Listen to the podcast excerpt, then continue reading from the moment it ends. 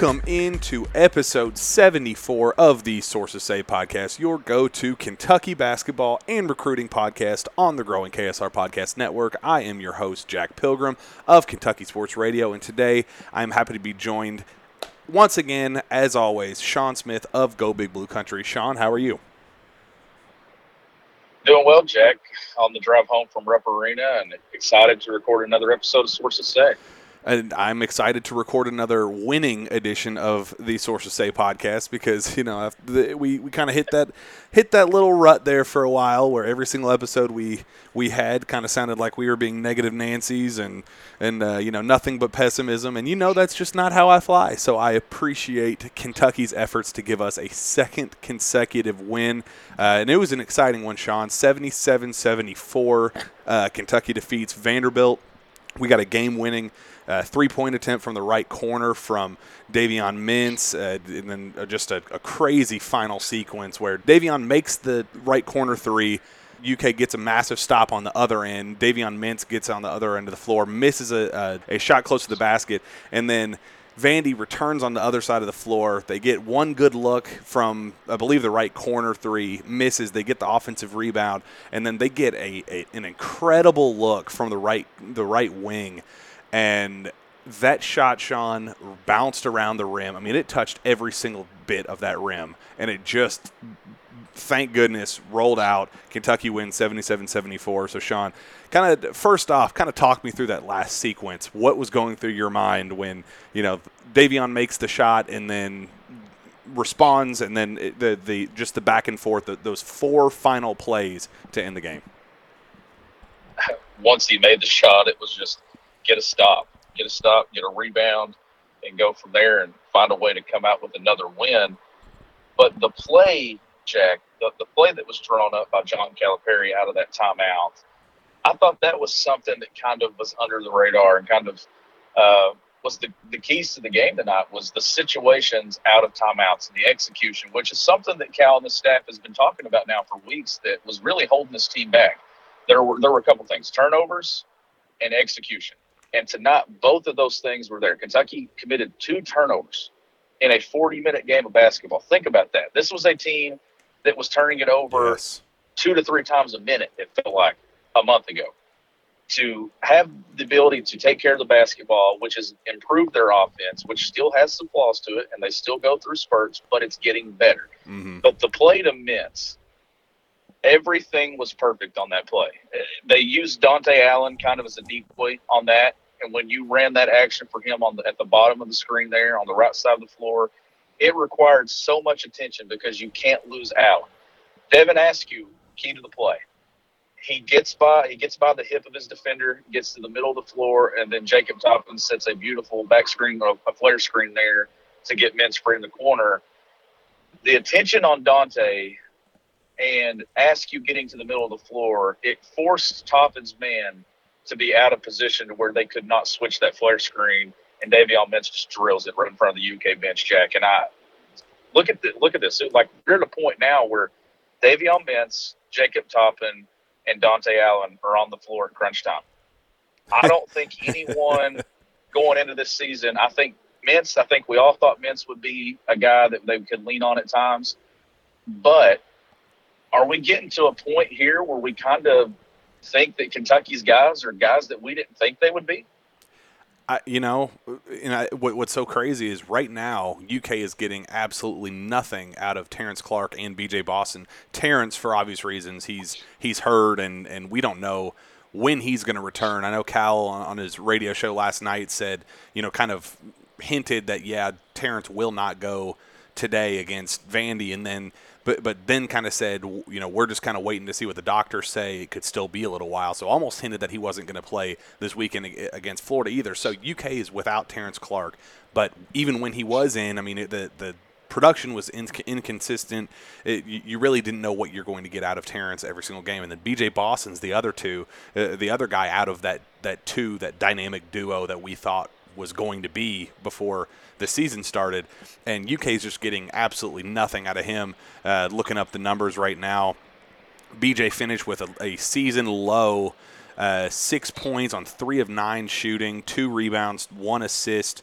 Um, and one steal, and you know that, that's in 27 minutes worth. So I mean, we're we're really getting to the point where you know UK is not utilizing BJ Boston or not needing him the way that that I think I think the, the staff has kind of looked at, looked at themselves in the mirror and said this just isn't the winning recipe right now. We're gonna we're gonna still play through him and see if we can get him rolling a little bit, but by no means is Kentucky relying on BJ Boston anymore. And I think it's been, well, as we've seen in the win loss column, it's been a net positive. Yeah, at some point they had to kind of flip the script just for the time being. Uh, winning winning basketball games has to be priority number one right now because you've got to get above 500. You've got to fight your way back, get in get into a position to put yourself in the NCAA tournament and hopefully make a run. Hopefully by that point, BJ Boston is finding a way to make an impact on this team. Right now, Jack, it just comes down to there's a reason why Devin Askew is getting better, and there's a reason why BJ Boston is kind of still struggling. It all comes down to fundamentals for me, especially on the offensive end of the floor. Devin Askew, the biggest difference that I see in from him now is his preparation and, and when he gets into attack mode to go up for a shot. Like tonight, there in the first half, a beautiful floater that he came to a jump stop and went straight up off two feet. BJ Boston is still trying to get too flashy when he gets to the rim. Uh, you saw some some of the scoop getting in there and trying to scoop things and scoop it up. It just to me, fundamentals are lacking in his offensive game right now. And then you put that with not making shots. We're at game nine now, and you know we keep saying people keep saying BJ. Some people are saying BJ needs to keep shooting to get out of the slump. Jack, at what point? can we kind of say that BJ Boston might not be a good shooter at the college level? I mean, it's he's shooting 30, 35% from the floor, 15% from the three point line, and we're at nine games. Those shots had to go elsewhere. Also, John Calipari put him on the bench for the final 658 tonight. There were a lot of questions. Even we questioned it. Would Cal have made that decision at Mississippi State Saturday? Yeah. We don't know if he would have, but I think that Bruiser and the staff making that call, I think it was easier for Cal to make that call tonight. And it was the right call to win this game. I keep saying it. At some point, it might not be the right call. If BJ Boston ever gets his stuff figured out and gets it going, but right now, you can't have wasted possessions. You've got to have guys on the floor that value possessions. And also, these guys that are playing, they find they find a way to impact the game even when they're not scoring. Yeah. And right now, BJ's not impacting the game in any way if he's not able to put the ball in the basket. And we got to talk about Cal's comments after the game and kind of just the build up to this on his on his radio show Monday evening. Cal said eh, that there's one player on the roster that he is um, having stay at his house now to kind of develop that relationship and try to you know just kind of work through some things. And Tom Hart tonight on the, the SEC Network broadcast confirmed that that player was BJ Boston. It is very, very clear that BJ is not the player that we anticipated. And I think a very significant part of that is his confidence. Right now, you know, looking at what we saw last year with him at Sierra Canyon, and AAU circuit, um, you know, playing in Georgia, that, that, that is a kid that – wore his confidence on his sleeve. He was a dude that that no matter who he was going up against, he looked at the opposition in the mirror in in, in the eye and said, "You will not be able to stop me." And that was kind of just that that that dog mentality that he had in high school and, and at the AAU level, and he's lost that. And I think Cal knows that, and that's why he he went out of his way to say, "Look, BJ, you're I, I want you to come, you know, live with me for a little while. Let's you know, let's let's work through your confidence issues. Let's kind of let's kind of talk. And after the game today, Cal kind of went out of his way. There was a moment during the game that that BJ kind of took one of his, you know, re- step back. Uh, it was it was it ended up being a long two, but I think he was trying to make it a, a you know one of those James Harden step back threes. And uh, I mean, it just clanked off the rim. It wasn't even remotely close. And the Rupp Arena fan base booed him and I th- and I think that that kind of struck a chord with Cal in the post game press conference. He kind of went in there a little bit frustrated, and the second BJ was brought up, he went out of his way to say, "Look, my, our, these these fans are not nasty. UK fans are not the nasty type. They rallied around Devin Askew when he made his."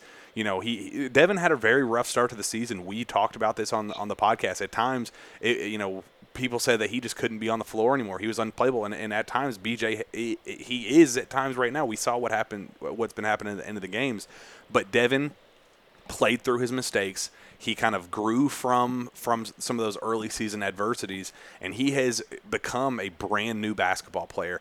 I mean, De- like I mean, you literally just just mentioned Devin. Devin has just become a, a whole new point guard, a whole new playmaker.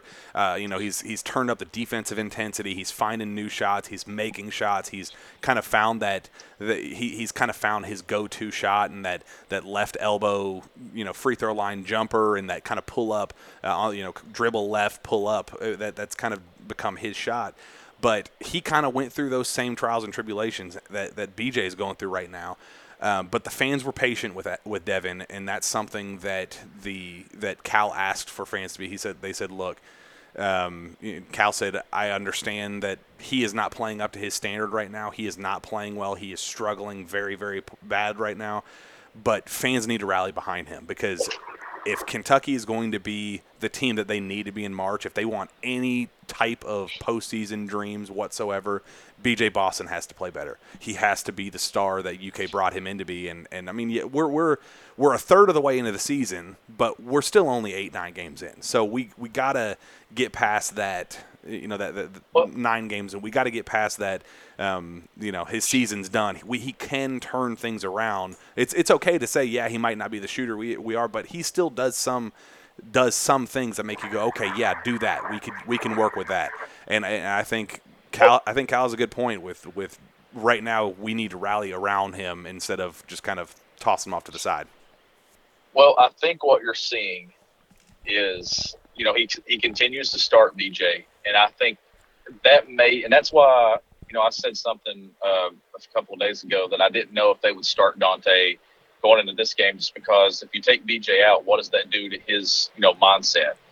Uh, I, I think that they're still trying to bring him along, but when it comes down to winning the game, they're not willing to force it. When it comes down to winning basketball situations, I think that's why you've seen it change in the last two games.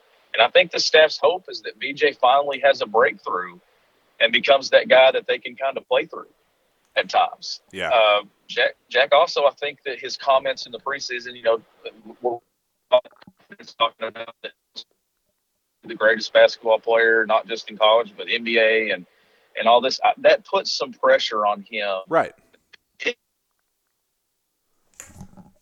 Which is he's an 18 year old kid. He's going to, you want to see confidence, but I think that's kind of, uh, you know, forced the, I guess the fans to kind of react like, you know, he's not living up to what they thought he'd be. Yeah. But there's still time, and there's still time for him to improve and get it get it figured out. I mean, it's sure it's a, it's a shorter season than a normal season, but there's still plenty of games here. But there were three things, Jack, going into this year that every single person in the state of Kentucky were, was thinking. One, BJ, and Bo- BJ Boston and Terrence Clarke were going to be superstars. It was almost a given. Yep.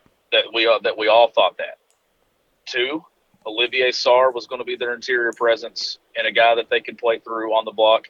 He's become that the last two games. Like he's be, he's been a, he's really emerged the last two games, and the floor has opened up for him.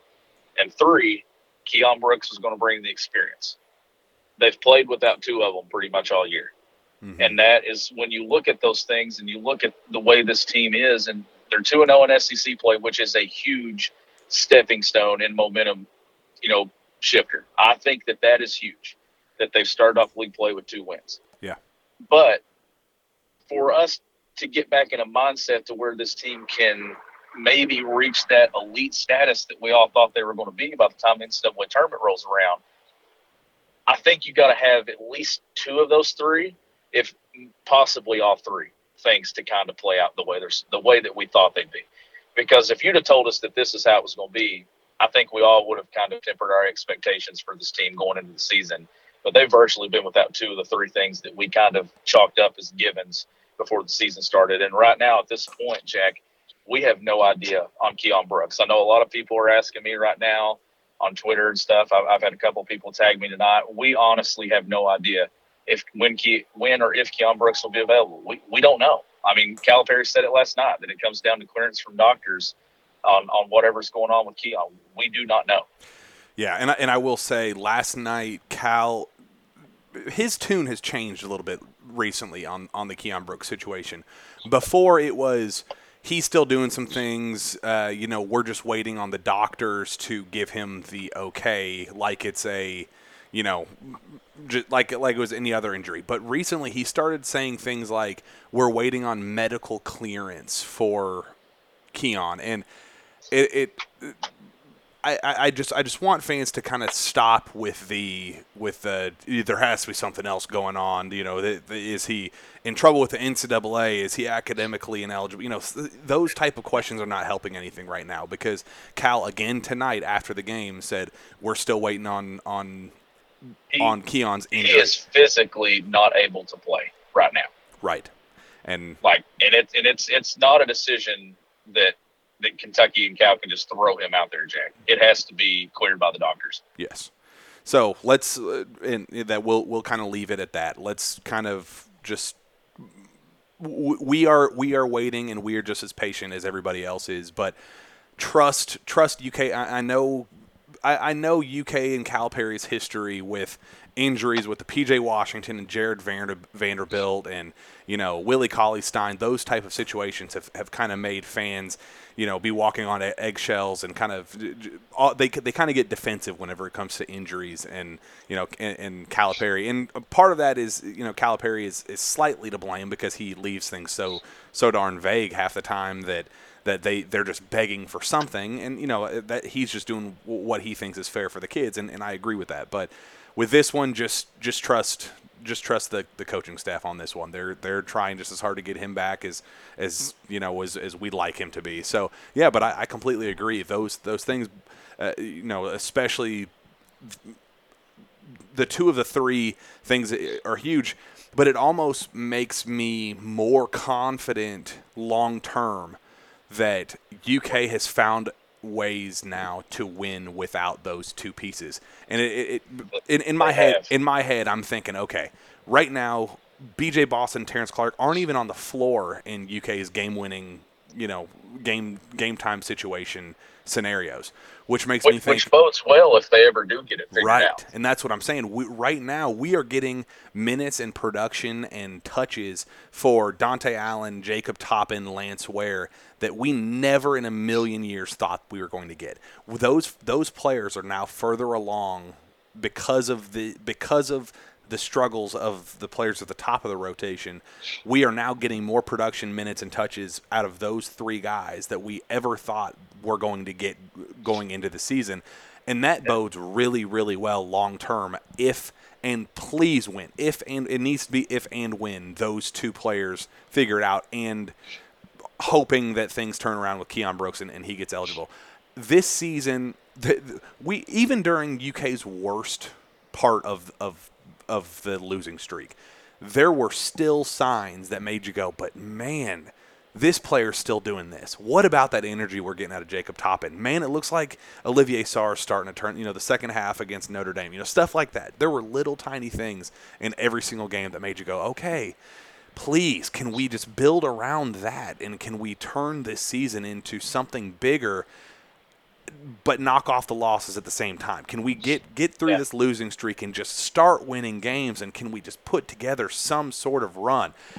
And two games is two games, and it's against Mississippi State and Vanderbilt, two of the teams that were expected to be the uh, among the worst in the ACC. We get that. We are not going on here and hooping and hollering, and you know, th- th- th- well, that, that's not what we're doing. But it's Mississippi it's, State it's still Missouri tonight by 15, and that's true. You're you, that, that's a very good point. Uh, yeah, I agree. It's just it's more of a it's more of a long term. You got to start somewhere to get somewhere type deal, and yeah, these these wins are are massively significant for the long term future of, of this uh, of this team. Um, kind of just running on down the list. Um, you you mentioned him, Olivier Sarr tonight. Twenty four points, five of ten shooting, fourteen of seventeen from the free throw line. Shawn, I, that was a performance that we've never seen before in his college career. Um, I mean, just the fact. I mean, he was he was playing with a physicality and a, a mindset down low where he was he was attacking that basket and he was going to do whatever it takes to get to that free throw line or or convert on a basket. And and that's the physicality. You mentioned one of three things for Kentucky to have a successful season. We're lucky to have one at this point but it really does it, it is starting to feel like we are starting to get that Olivier Sarr uh, approaching potential stardom or at least not not even stardom just a guy that you can lean on in the front court to anchor to, to anchor things, and and UK desperately needed that, and, and I think he is he is very quickly emerged as that guy. Well, you have to you have to create fouls. John Calipari said that on his radio show Monday night. Was talking about you know they only attempted I think eight free throws at Mississippi State in a double overtime game. If I'm not mistaken, maybe I'm wrong on that. But tonight you saw them get to the free throw line. When you're struggling offensively, there's two things that you can really do to get yourself going. It's either create points and transition opportunities off your defense or get to the free throw line. Yeah. Kentucky was really good at the free throw line tonight, Jack, an area where they had struggled and they've left some points on the table in some games that they lost. That if they had just maybe shot 75 to 76% from the free throw line, they probably win a couple of games mm-hmm. that they lost uh, to knock the turnovers down. So the, the areas that Kentucky really struggled in early in the year, they're getting better at. Uh, and that's that's a key takeaway for me. How and here's the other thing too. I you had me spill the hot take in Starkville last week that Jacob Toppin is the most important player long term, not this season, but to this program. And I'm starting to feel like I might be on the right trail here. Six uh, six points, six points, six rebounds. He, yep he has a, a tendency and a, a knack for just being in the right spot at the right time and just making plays. Like I can rattle off two or three plays he made tonight. Of course, the, the the defensive effort he had on Pippen late in the game was huge. Right. And then the the energy and effort diving on the floor, keeping that possession, uh, getting Kentucky possession of the ball there. The spin move right after he goes into the game and he had no idea who he was checking in for. I, I watched the whole sequence he goes, he looks back and asks Cal, "Who am I getting?" And Cal is never the one that's in charge of substitution patterns. It's always somebody, an assistant, that sends somebody in and tells them who to get, especially if it's a rotation thing. So Cal keeps looking at him like, how does he not know who he's supposed to get? And as soon as he goes on the floor, though, he makes the, the spin move there off the X motion that they do on free throws, gets it, and gets a basket. And I was like, wow, this kid is finding a way to impact this team in a positive way when three or four months ago we didn't even think he'd even play basketball this season. He didn't think and he was I've going to play basketball. No, he, he didn't think he did. It. You're right, he didn't. And that's the thing too. I've been riding this train for about two and a half weeks now. Uh, not only on this show, I, I, don't, I can't remember if I made this statement on the show or not. It, it was after the North Carolina game. I kind of flipped the way I was thinking about things because I was looking at guys like Devin Askew Jacob Toppin, uh, and those guys that are kind of Lance Ware that we look at as role players on this team. And I was thinking, okay, looking at these guys, they're not good enough to go to the league after this year, unless one of them decides to force something. Like you know, EJ Montgomery, we all know that he forced his way into the NBA draft last year. We didn't. No, nobody thought that was a good move. Mm-hmm. But if you can avoid a situation like that where a kid kind of feels rushed, or in a situation where they kind of feel like they don't have a choice and they just want to go to the league, you, there's three or four guys on this roster right now that are making an impact, Jack, that I think could be at Kentucky next. Maybe even beyond that, you should never assume at Kentucky with the transfer portal and everything now. But I kind of see little seeds being sown and stuff that there's some players in, on this team – that could turn into in that develop into juniors and seniors like I was talking about a few weeks ago that Kentucky needs to get to the point that they develop their own upperclassmen. I think you have some core guys on this roster that are making natural strides that freshmen and young guys make. And that that to me is the most encouraging thing that you're getting right now with this team. And yeah, I completely agree. I mean, you go down Lance Ware, the guy that I mean, you look at Lance Ware, there's no way he's touching the NBA next year but he's still giving you something every time he's on the floor. Tonight was not his his best night. One point, one rebound. He just went one for two from the free throw line. You know, it just nothing. He, I mean, he did have two blocks and looks like one steal. No, just two blocks. But Yeah, it was Still. somebody different tonight. But but still, right? Jacob Toppin, that another guy. You look at him; he's not going anywhere. He's not going to the league after this year. Um, you know, Dontaie Allen. Obviously, he's he's showing something, Yeah. but he's not a guy that's that's ready to go to the league. Devin Askew, same thing. You know, he's he's improving by the day, but he's not an NBA guy. Right now, you, Kentucky fans have complained for the last, I mean, basically the entirety of, of the John Calipari era, but especially over the last several years, that roster management has just been such a massive issue and has been kind of the bulk of of fans' complaints, and I mean, rightfully so. I mean, roster management has has been a significant issue, but Cal has has put together this roster and put and added those type of pieces, added the Lance Wares, added the you know Cameron Fletcher. I know things are not going well with him right now, and well, I guess you could say things are going starting to improve with him, just in terms of chem, locker room chemistry and, and that sort of thing. But Cameron Fletcher, Lance Ware, at the time Isaiah Jackson, and it's we we're you know the jury's still kind of out on him. Devin Askew and uh, and Jacob Toppin were all seen as long, and, and obviously Da- Dontaie Allen as well. Were all seen as multi-year guys, and by the looks of things, all of them kind of have their spot on this roster. And that is, and and that was something that I was very worried about. And we saw that that those sort of issues kind of sprout with Cameron Fletcher's gripes and, and all that. But it seems like every single player on the roster right now has their role now. They have that fit. And the only thing they're waiting on outside of Keion Brooks' health status is the emergence of their two star players. If the two star players can be the guys that we thought they could be at the end of the year and they emerge and, and that raw potential and that raw talent kind of uh, you know kind of starts peeking through the cracks and shines through that's when we're starting to talk about this team doing something bigger than making barely making the, the NCAA tournament. I mean, the, even still, that the UK is still three and six. That is not a you know we that is still not a guarantee. Things could still go off No. the rails very quickly. But if you want to dream big, that's how you start. Yeah, it starts with league play. I mean, you're 2 and 0 in league play, and you go out and you win, you find a way to win 13, 14 games in SEC play. And I think everybody kind of forgets about the non conference season. Plus, you have a massive opportunity on your home court to end this month against Texas. That's the game that I'm kind of circling right now. That when you look at Kentucky, is what do they look like against the team in Texas who has shown and proven kind of this point to be one of the better teams in college basketball this season, or at least in the Big 12. That's a huge opportunity at the end of the month to step out of conference play and do that. But back to the overall roster and what we're talking about long term. There's six guys that I'm feeling really confident will be in a Kentucky jersey next year. Devin Askew, Jacob Toppin, Lance Ware, Dontaie Allen, Keion Brooks, and Cameron Fletcher. If you have that nucleus and that core getting the experience that they're getting this year, and you bring them back and you piece around this roster with whoever faces come in next year, I think that Kentucky fans will kind of it gives them something to look forward to, even if this team still struggles at times down the down the stretch run here of the SEC play and into postseason play.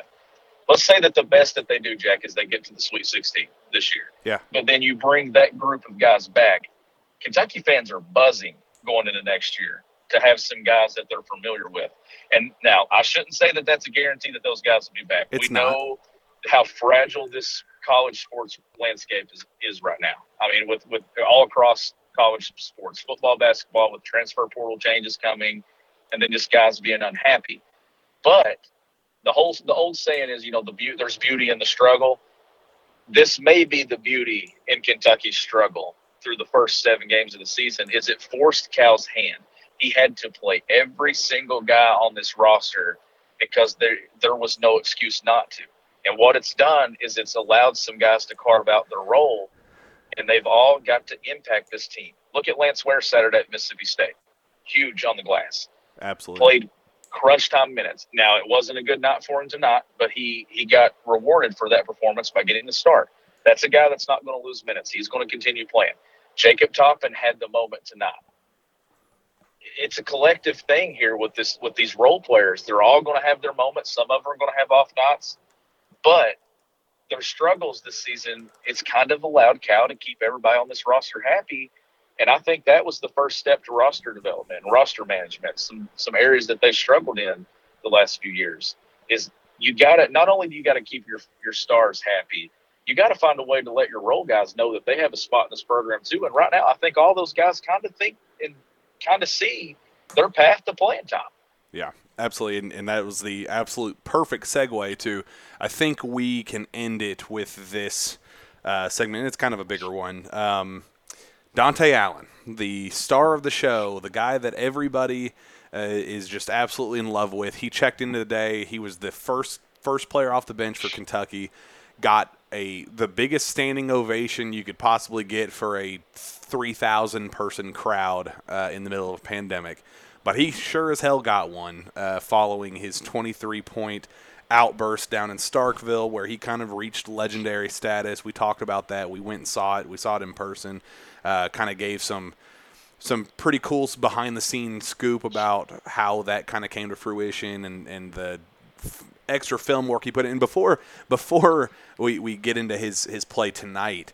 Um, I will say that Cal actually went on his call-in radio show and talked about Dontaie going out of his way. So every every night before a game, the UK program kind of comes together for a group film session. And you know it lasted, you know, typical, just you know, hour, hour and a half, whatever. After the fact, Dontaie went up to one of the coaches and said, "Hey, I need to I, I, need to look over some things. I still I still need to work through some things and, and, and make sure I'm doing things the right way. Can you stay with me a little bit longer and, and watch film with me?" So Cal confirmed that part of it. He said that, that that he stayed with an assistant coach for over an hour, breaking down film. And that doesn't even account for what we saw, Shawn, down in Starkville at, at the team hotel him staying by himself in in the hotel lobby uh, watching film till I mean shoot it was like 11:30 Central Time, uh, so 12:30 Eastern Time, which adds just a whole new kind of layer to that story, which was so freaking cool that he just kind of built his built his way up the rotation and worked his butt off and finally got to the point of, of getting the game. And, and I wrote a column today. Uh, Shawn, you wrote one as well when we were coming back from Starkville about how he, he kind of he kind of wrote this this story. He kind of wrote this this you know masterpiece eh, this this Disney movie script that we kind of all saw come to fruition eh, down in Starkville with his his awesome performance that was all put in with his own work and, and the, the stuff he was doing off the court and what he was doing when nobody was looking. He was he has been working for this moment, and he got it.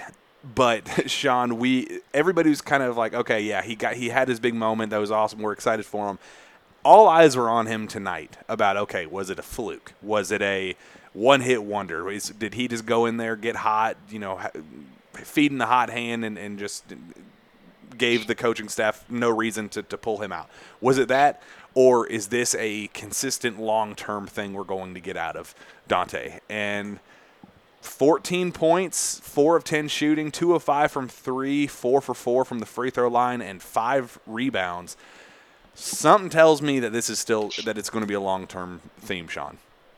He played 32 minutes. Yeah. Tonight, second most uh, minutes on the team tonight. I think that it's long term. And the reason I think it's long term is sure he he made some defensive errors tonight. There were a couple of times he overhelped, helped off the corner, uh, but you have to keep playing him because of what he does to you offensively. The, the, it's not a coincidence, Jack, that Olivier Sarr figured out how to operate in space the last two games. Yeah. It's because Dontaie Allen's been on the floor and he's had space. Davion Mintz looks better. Devin Askew has more space to work. It's kind of taking the pressure off Kentucky on the offensive end of the floor when Dontaie's in the game. And two, the bigger thing for me is what it does is it forces every head coach to kind of lose his mind in film review because the one thing that he, these coaches are having to say in pregame prep and stuff is don't lose sight of Dontaie Allen. Mm-hmm. And you watched it tonight. Vanderbilt was chasing him everywhere. Like just running all over, making sure they didn't lose sight of him. That's why Kentucky got the look they did at the end of the game. Is yeah. when Dontaie, when the floor is spaced out the way they are, the way it was. Isaiah Jackson ran into that screen. It looked like it was going to be a ball screen, and then he slipped it and went straight into a screen for Dontaie. That side of the floor requires so much attention because you can't lose sight of him, or he's going to be the guy get the shot. And then you got the back screen or the flare screen for Jacob Toppin on the other side. That's what he does to this team offensively. That and two, here's the other side of this. Sure, if he's going to make some def- defensive mistakes, what is the only way he gets better? Is he plays and then he, he you have something to go off of. That's the only way you ever improve defensively is if you play. And I think that that's going to be the focal point for Dontaie Allen right now, going down the stretch of the season. Is like Cal said tonight. If you make nine mistakes, let's get it down to four. And that's all you want, right? It's just some improvement there because if he's scoring the basketball, you got to keep him on the floor. And how big was it in the first half? You know, before he hit some threes, he was able to still score. He hit that pull up jumper he got to the rim for a layup. I thought that was a big thing. Is he, he's trying to show that he's more than just a jump shooter, and if if, if that's the element of his game that he has, Jack, then yeah. I think the the future's kind of bright for Dontaie at Kentucky. I think that this is a kid that can be in like you expect him to be in your program long term, and it's kind of a piece that you can kind of build around for the next few years to have offensively when you got a shooter like that on the floor. Completely, agree. and he's and he's shooting fifty percent from the three point line now, eleven to twenty two on the year. Yeah. I mean, you ain't got anybody else doing that, so you got to keep playing. Yeah, and his quotes, I thought tonight were exactly what Kentucky fans have been begging for this whole season. Because we had heard behind the scenes, we like we knew Cal's gripes and the reason why he wasn't playing the games. Is they said he's lost offensively, he's not grasping the game plan well enough, and he's committing too many turnovers. And in the limited time that he's gotten in the you know three four i think he averaged like 3.5 minutes per game 4.5 minutes something like that in the five four or five games he got before playing against mississippi state where he'd get just a couple minutes, he'd get nervous, he'd make a turnover, he'd give up something on defense, and Cal would put pull him immediately and be like, "Well, see, I played him. That that's what happens." And we finally got that. We, we kind of said, "Look, we he can be something bigger if you give him a longer leash and work through some of those issues. And I thought the Mississippi State game, we didn't really get to see many of those issues, and you know it was it was so easy to go, oh, storybook ending. It was such a you know magical moment for you know it was the Dontaie Allen game in Mississippi State and and it was. I mean that that was a massive massive game for him, and I'm so damn proud of him. We talked about how much it may, means to the state of Kentucky and, and all that stuff after the game, but this game is why I'm excited for Dontaie Allen because yeah. this we got to see Dontaie not not go nuts. I mean, he went two for five from three, made a couple very solid open looks. That jab step, fake fake right pull up from the top of the key, I thought was just brilliant. You know, some of the early mid range jumpers he was pulling. I mean, he did a lot of very good things. But we also got to see him work through his mistakes. There was in game growth with Dontaie with some of the mistakes and, and miscues and, and missed assignments he was making defensively to start the game that by the end I thought he was he was coming up with some solid stops. He had a couple big stops on Scotty Pippen and you know I mean there were a lot there, there were a lot of things that made you go okay that is why we need to see him long term. And, and, I thought Cal's quote after the game was great. He said Dontaie broke down a, a, ton defensively. He made baskets and free throws when we needed it, but he may have given up as many baskets as he scored, and he very well might have. Um, and he said, I told him, look, if that's the case and it's even Steven, I'm probably good with you. But he's got to get to where they were game they were game planning stuff. He went under a screen, they did some stuff, but I'm telling you, he deserves to be on that court. You know what he does to the defense. He spreads out the defense. I ran a play for him, banged a three, right to the top, boom. That may that may have been out of a timeout. Um, that Spain action is is is going to work wonders with Dontaie Allen with the back screen to Sarr that they threw to the rim that one time and he got fouled, and then you know the, the pop there mm. off of that that that action killed Vandy in both matchups last year. Uh, Nick Richards, if you remember the game at Rupp, he dunked everything in the final five minutes off Spain action. Yeah. At Vandy, it was Immanuel Quickley hitting threes off that same action. Well, they they got Vandy with it a couple of times tonight, Jack, and then they were ready for it at the end of the game. But Dontaie Allen in that action, with Devin Askew playing how he is with the ball right now, making mm-hmm. the good decisions he is, uh, I'm pretty excited to see what they do uh, out of that set and stuff because that was Quickley coming off that. You know, last year who was their best shooter. Now you got Dontaie coming off that. But yeah, I think this was the bridge game. Yeah, I think this was you know the uh, Saturday at Mississippi State that was the the breakthrough. This was the bridge. This was the bridge to con- continuity and consistent su- success for Dontaie at Kentucky. I thought this was a big one. You couldn't just come out and just you know lay an egg. He had to come out and have a solid game. And look, last two games, 37 points, not a 16 from three point range. He's been rebounding his position. You got to keep playing him. Yeah, and the the end of the quote was the absolute best from Cal. He said, he had some breakdowns. You know what? Like I told him, you had seven or eight breakdowns, nine maybe. Let's get it to four and then keep making shots. Just keep making shots, kid. Look, you're going to give up something sometimes, and he's trying. He's got courage. What he's doing for us, we can't replace it. I just have to figure out how to get him on defense, better on defense, and or more comfortable. That quote right there is exactly what Kentucky fans – have been begging him for well, the last several weeks, for the last two you know, months. You know what we're seeing from Cal right now? Growth. He, yeah, we are. That that is growth for Cal. Yeah. Uh, Cal is one of the most stubborn human beings you'll meet, right, Jack? You're we all know that. Absolutely. He is stubborn. He is rooted in his beliefs. He's rooted in his philosophy. But when you're one and six, and you just lost to Louisville in North Carolina, two teams that you look at is you know, well, Louisville's a rivalry, and every time Kentucky and Carolina gets together, it's a rivalry. You're kind of looking at you're backed into a corner, and you've got to sacrifice, and you can't afford to be stubborn. And right, tonight, I'd see it when when Dontaie would have one of his defensive breakdowns. Cal would do his whole like he was ready to just break out into a rage. Yeah. But he didn't say anything to him was the big thing to me. They would correct it when he'd come to the bench, or Joel or Brew or somebody would say something to him. They let him play through it, and that is growth for Cal because that's something that Cal would not do most years. I, don't even know if he would ever do it, but it's kind of forced his hand this year, and maybe, just maybe, it's it's the best thing for both.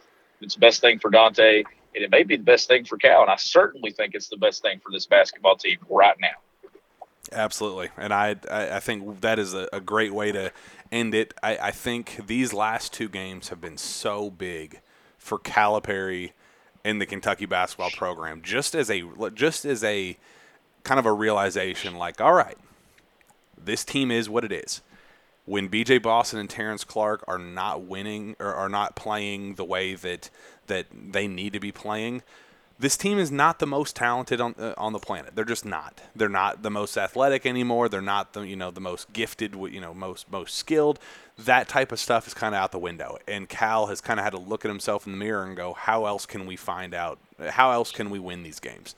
And he he's now had to kind of open the, his toolbox a little bit more and you know find these new pieces and try to work with them in, in ways that we usually don't see from Cal this early. I mean, could you imagine a freshman Derek Willis coming in and Cal doing the same thing that he's doing with Dontaie Allen, or uh, you know, j- j- you know, just you just go down the list. The guys that that typically were in the dog, not the doghouse, but just you know at the end of the rotation that Cal wasn't really giving chances to in in the past those players had to wait long ways before they got their opportunities and you know got to work through to get that developmental period. We're getting that right now with all of these secondary guys that we just would not have in a normal year, and that's in and it sucks that that we're not getting what we can out of B.J. Boston and Terrence Clarke, and, and I still think by the end of the year we will. But until we get to that point, it's been a damn joy to watch these these kids at the end of the bench grow. I mean, it really has. I mean, it's been so fun watching Jacob Toppin kind of do the oh, like wow, I, I can be a I can be an impact player at the end of this bench. Dontaie Allen coming in the be, uh, in the game, becoming a, a superhero down in Mississippi State. Devin Askew going through his growth and just where he was to start the year to where he is right now, and and you know Cameron Fletcher kind of working through his issues and you know off court issues and watching him clap and smile at the you know off the bench, knowing that his chance is going to come at some point in the future. I mean, there there are just so many little success stories with this season and a losing season so far. There have been a lot of individual success stories that make you go, okay, like like you mentioned earlier, you can you can kind of see the reward that comes with the negativity right now. And and I think that's yeah. that's kind of what Kentucky fans are rallying around right now. It's like, yeah, it's not well, the prettiest product, but damn, there's something good to look at right now. Well, I think the biggest thing with Kentucky fans, and, and maybe I'm wrong, you know, I, I, was a fan at one point. I was a fan of this program. Now that has changed significantly since I'm working in the media world with this. We kind of look at it through a different lens, but I think I speak for most fans on this. When it comes to Kentucky basketball, the most frustrating thing about it is when they would struggle and you'd still lose 85 to 90% of your roster. I don't think that that's the case this on this team right now. We, like I said, we should never assume, but I don't know why I feel a lot more confident about a lot of these guys coming back, and not just for maybe one year, but multiple years. Yeah. Just by the way that the makeup of the, the players that they've kind of targeted and brought in, like a Lance Ware. Lance Ware, Lance Ware, Dontaie Allen, Devin Askew, this crop of players, those are the type of kids that win you championships. Those are the type of kids that you mix in with the other guys that, that carry you to a Final Four or to a, a second, third weekend in the NCAA tournament. Uh, and the big thing right now is Kentucky had to win these two games, Jack. They had to get off to a hot start in SEC play because what they've got coming up now is they've got two really good opportunities here in the next two games at Florida and Alabama at home next Tuesday night. To if you win both of them, you start to creep back into that NCAA tournament field, and you you start to kind of level out where you are. And I think national media, I think that the committee, I think that they start looking at Kentucky differently if they can just find a way to get some momentum and keep this thing running. So you had to you had to get the win at Mississippi State, then you had to take care of Vandy, who will probably finish toward the bottom half of the league, the bottom end of it. Uh, then Auburn 0 2 in SEC play, and you got them a week and a half from now. So th- this is a stretch that Kentucky needs. It would be massive if they can find a way to win both of these next two games, but you got to win at least one of them, in my opinion.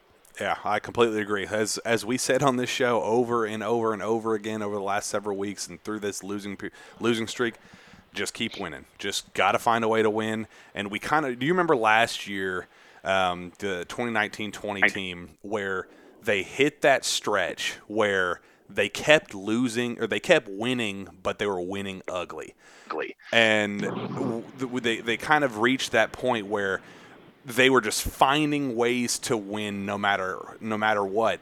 And we that's kind of what gave us that hope for the NCAA tournament going into it. Is like you know things are they they're not winning by 30, they're not blowing teams out at all, but at least they're finding ways to win games, and that's all you can do in the NCAA tournament. And that's kind of the exciting part of, of this right now is is if we could just if they could just start putting together win after win, that's when you start going, okay, this team can can start getting some level of momentum and, and give give you some reason to be excited. So uh, exactly, and and here's one thing I, I want to say this before we wrap up: Mississippi State and Vanderbilt game. As probably 10 days ago, those are two losses for Kentucky. Absolutely. They lose they lose both those games a week and a half to 2 weeks ago. Now they're growing. The turnovers are down. The free throw percentage now went up. The offense is kind of flowing better. They're learning how to win. They're learning how to win those games that they were losing early in the year where Richmond slipped away late. Uh, Notre Dame, they couldn't, they, they buried, they kind of fell behind big there and then they just couldn't dig out of that hole. Uh, North Carolina leading the second half, didn't understand how to execute and run offense to close out a team. Louisville the same way down the stretch. They're learning how to win. And that is what's taken place the last two games. They needed to win both of these because not only did they need to play well, they needed to be rewarded. And this is a team we've we've mentioned the luck category. Even Cal mentioned the luck category in KenPom on the radio show. Well, tonight the final shot for Vandy, both of them, they missed one, and then the last one hit the rim. It bounced three or four times, and it fell off. this team needed some luck to go along with playing better, and it had to balance itself out. And maybe this might be a turning point to this team kind of getting something moving in the right direction. There's still some problems. There's still some issues, but every, 98, 99% of college basketball teams right now have multiple issues that they're working through. This is a building block for Kentucky. And some someone close to the program told me the other day, one game at a time yep. is all that this team's looking for now. That's the message in practice right now. One game at a time, build on it, take it something into the next one, and then just continue getting better. Absolutely. It, uh, real quick, I, actually just thought of this while we were recording. I know the focus is 100% on this team and and you know how they're working through their, um, you know, working through some of their issues. But tonight there was a new kind of future development for the Kentucky basketball program uh, in Oscar Tshiebwe, the West Virginia, you know, kind of standout front court piece that that UK was recruiting really hard. He's a four-star recruit out of high school in the 2019 class and he entered the transfer. He left the program this weekend, entered the transfer portal today, and I believe Ben Roberts of the Herald Leader was the first to report that Kentucky was among the first schools to reach out. Um, Shawn, this is a guy that told me at the the, at the 2019 McDonald's All American game that he loved John Calipari, he loved the Kentucky basketball program, and said that if he didn't end up at West Virginia the first time around, he was going to commit to Kentucky.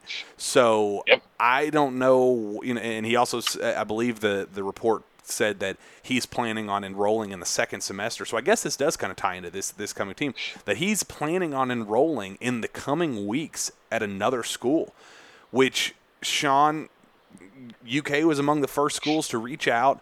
This is a high level, high energy kind of force, just kind of a, a bowling ball down low, just a rebounding, high energy force that UK wanted to be that guy the first time around and it's it's kind of clear. I mean, they were they were. I think the report said that UK was the first school to reach out. So, I mean, if UK could get him on campus and and signed, I mean, he wouldn't be able to play immediately as in this season, but he'd be immediately eligible for the 2020-21 or I guess 2021-2022 season, but he'd be an immediate practice player, Shawn. He would be.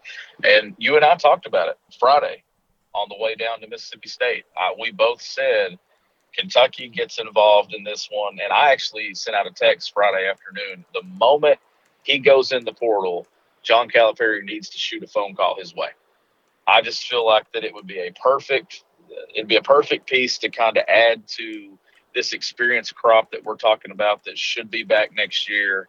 And then you add that essentially to your recruiting class that you're bringing in, and it's in the front court where I think they're going to. I mean, you're obviously going to lose Olivier Sarr. We kind of going off Isaiah Jackson, his potential. There's going to be some upside there to probably leaving early, but I still think he's going to have a decision to make. Yep. Uh, but you could fit right in there and just you know get a front court player with with some experience. And I just I think it would be a big deal. I mean, you you factor that in with what they already have in, in that class with, you know, they, they already have Bryce Hopkins. They already have Daimion Collins committed.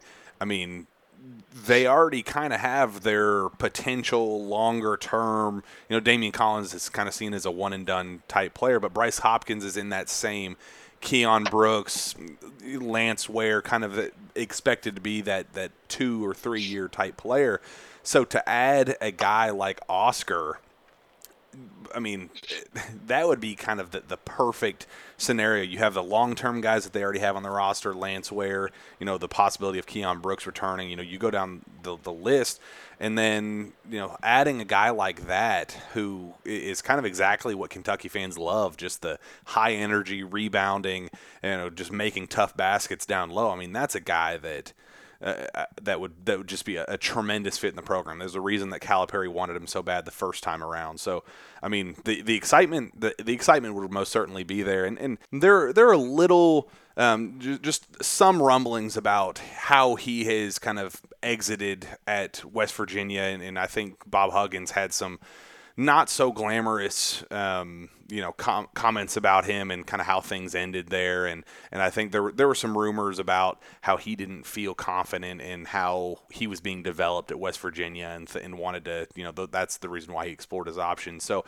I think that's definitely going to be something that Cal, especially being as close to Coach Huggins as he is is going to need to look into a little bit before just signing him on and, and taking taking him on. But um, in my experiences, I, covering his recruitment, I, I had great interactions with Oscar. I, have um, heard that he's he's a great dude from from behind the scenes. So that, you know, it, sometimes it's there's just bad fits at, at programs, and um, I, am I'm, I'm pretty sure pretty sure Cal will do his due due diligence before signing on the dotted line, no matter what what happens. But it, it does seem from you know a grand scheme of things type type feel that that it would be a good fit with with with a Kentucky program.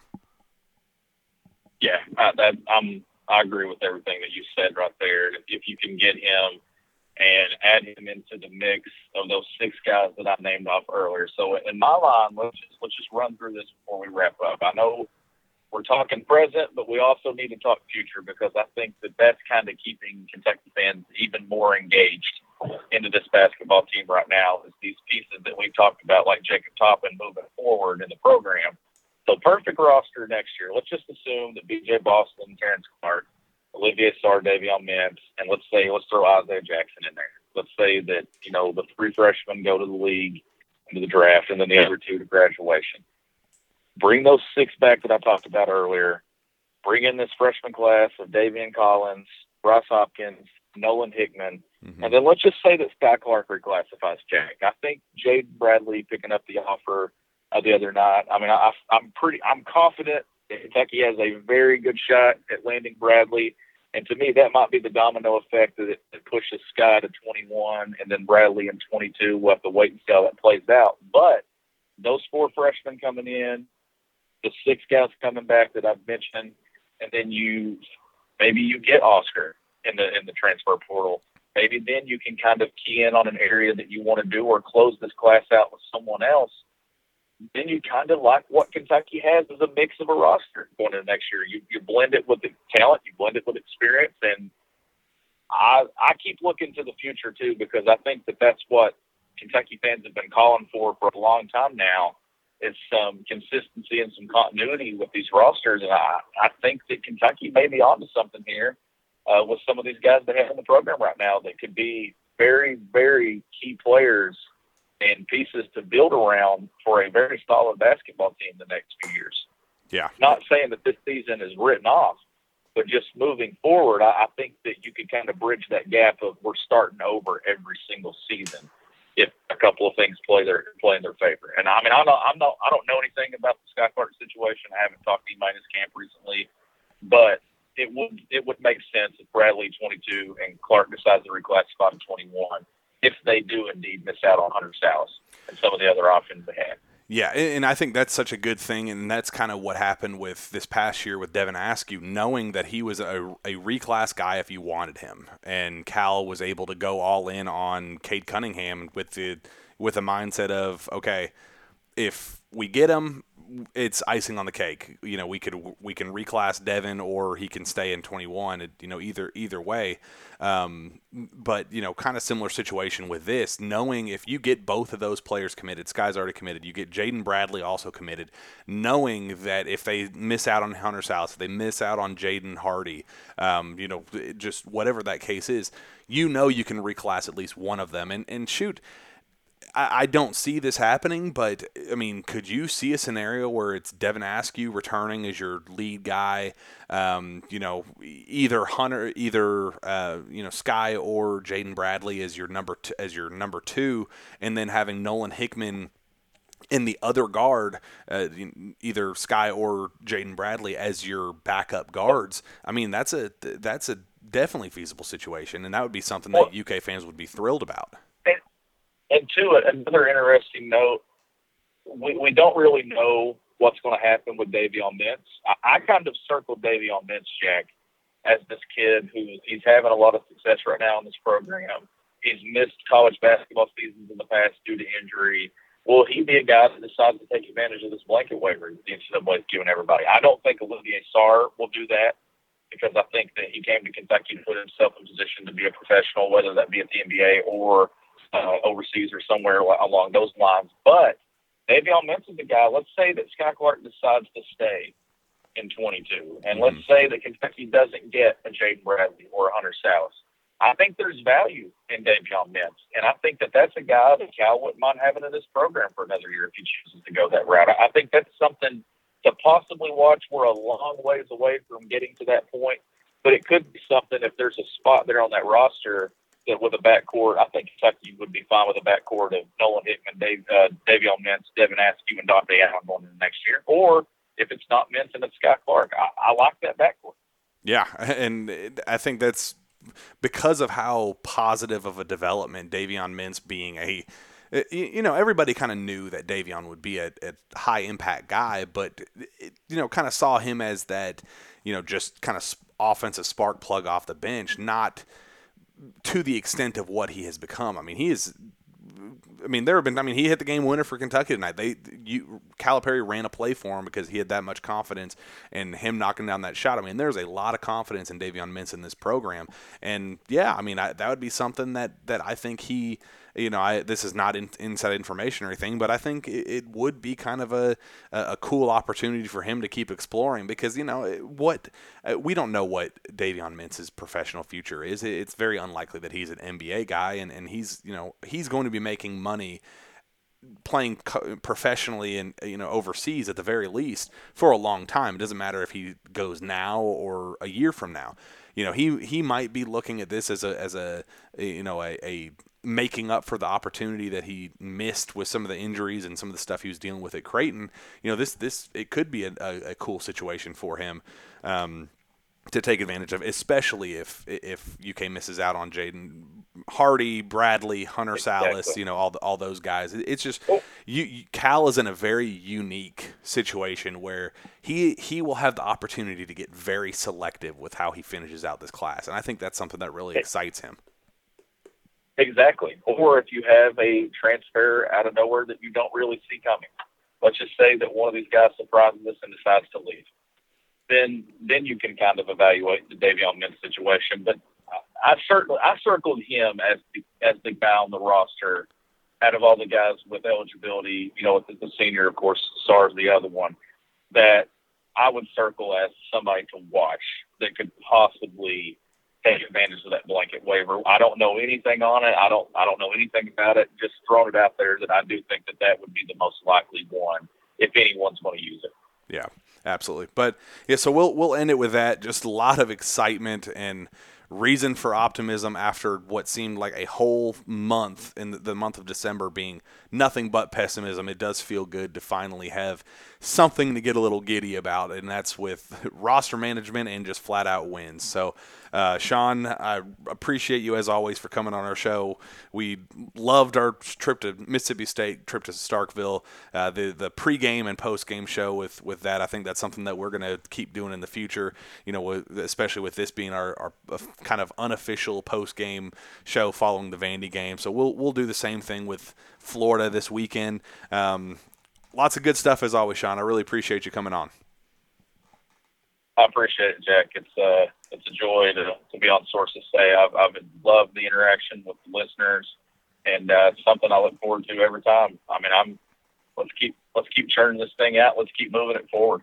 Absolutely. Um, and uh, on that note, we are we're still in the you know, I, believe top 50 range of the top basketball podcasts in America. So, guys, we just can, cannot thank you enough for listening and just always being there and asking us great questions and giving us awesome feedback. Uh, keep, you know, just just keep rating, subscribing us, subscribing to us on that Sources Say podcast feed. It, it makes us look really good. Um, keeps bumping up our numbers and and you know, kind of beating yeah. out some of these other. Uh, there was at one point we were behind the official like just barely behind the official Duke, like the behind Duke basketball podcast. And guys, you're not going to let that happen, are you? Like we can't we can't be sitting behind the official Duke basketball podcast. Like that's just un, that's just unacceptable. So we gotta we gotta get that fixed. You want to mention the sources If feed, like and why we're saying the sources say feed. Well, so we are when when I put this podcast up, uh, I put it on both feeds. I put it on the, the KSR podcast feed, which I'm sure a lot of you guys are listening to this.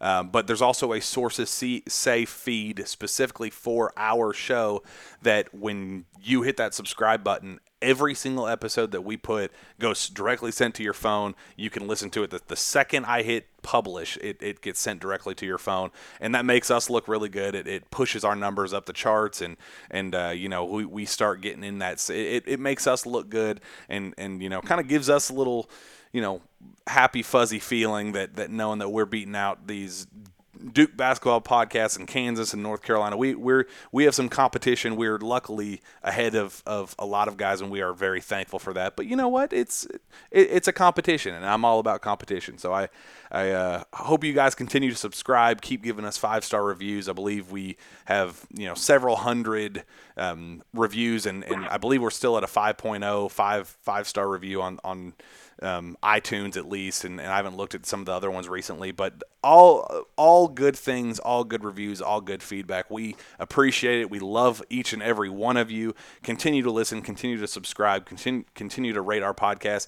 Um, and then with that, Shawn, we'll get you out of here. Where can fans find your work? You can follow me on Twitter at GBB Country, and you can access all of my work at GoBigBlueCountry.com.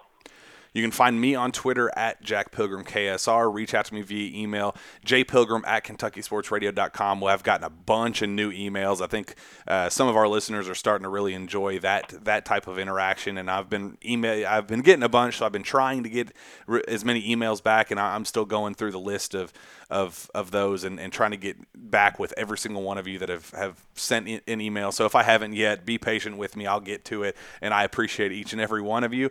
Shawn, I appreciate you for joining the show. And uh, with that, we will be back next time for another edition of the Sources Say podcast. We will see you then.